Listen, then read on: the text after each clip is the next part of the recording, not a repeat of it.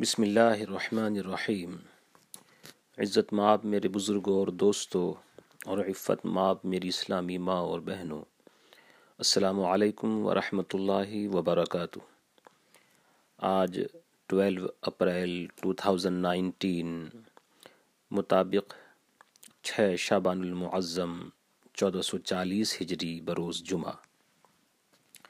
پھر آپ کے سامنے ہفتہ وار مختصر سے اسلامی پیغام کے پروگرام میں حاضری کا شرف حاصل ہو رہا ہے۔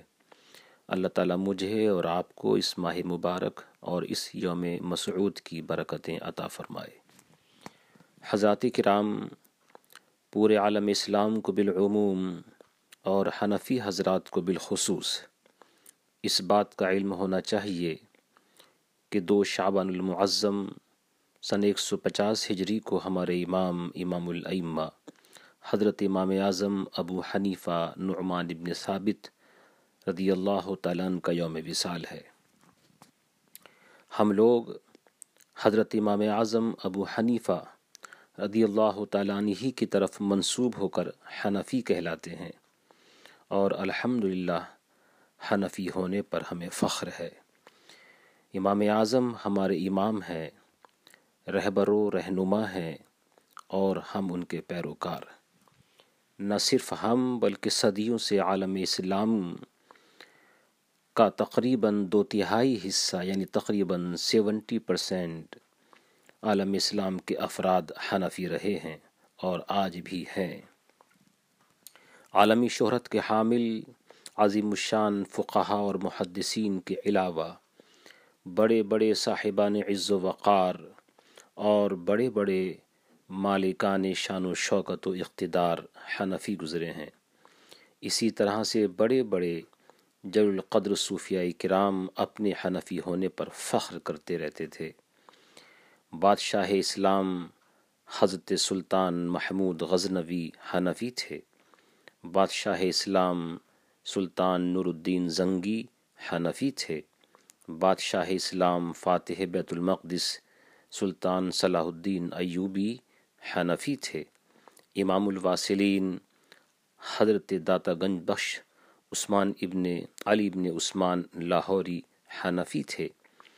حضرت خواجہ غریب نواز، معین الدین چشتی، حضرت قطب الدین بختیار کاکی، حضرت بابا فرید الدین گنج شکر، حضرت محبوب الہی نظام الدین اولیاء دہلوی، حضرت شاہ شیخ صابر کلیری، حضرت شاہ اخی سراج عثمان، حضرت شاہ علاء الحق پنڈوی، حضرت خواجہ بندہ نواز گیسو دراز، حضرت مخدوم سلطان سید اشرف جہانگیر سمنانی رضی اللہ تعالی عنہم اجمعین، یہ سب حنفی تھے۔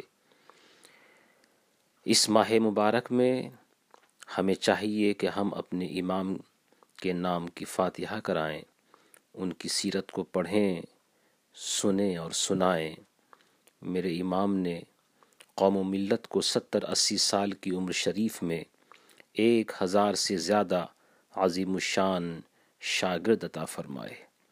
چھ لاکھ اور بروایت بارہ لاکھ مسائل قرآن و حدیث سے نکال کر امت محمدیہ کو عطا فرمائے اور اپنی زندگی کے اندر پچپن حج ادا فرمائے۔ چالیس سال تک عشاء کے وضو سے فجر کی نماز ادا فرمائی۔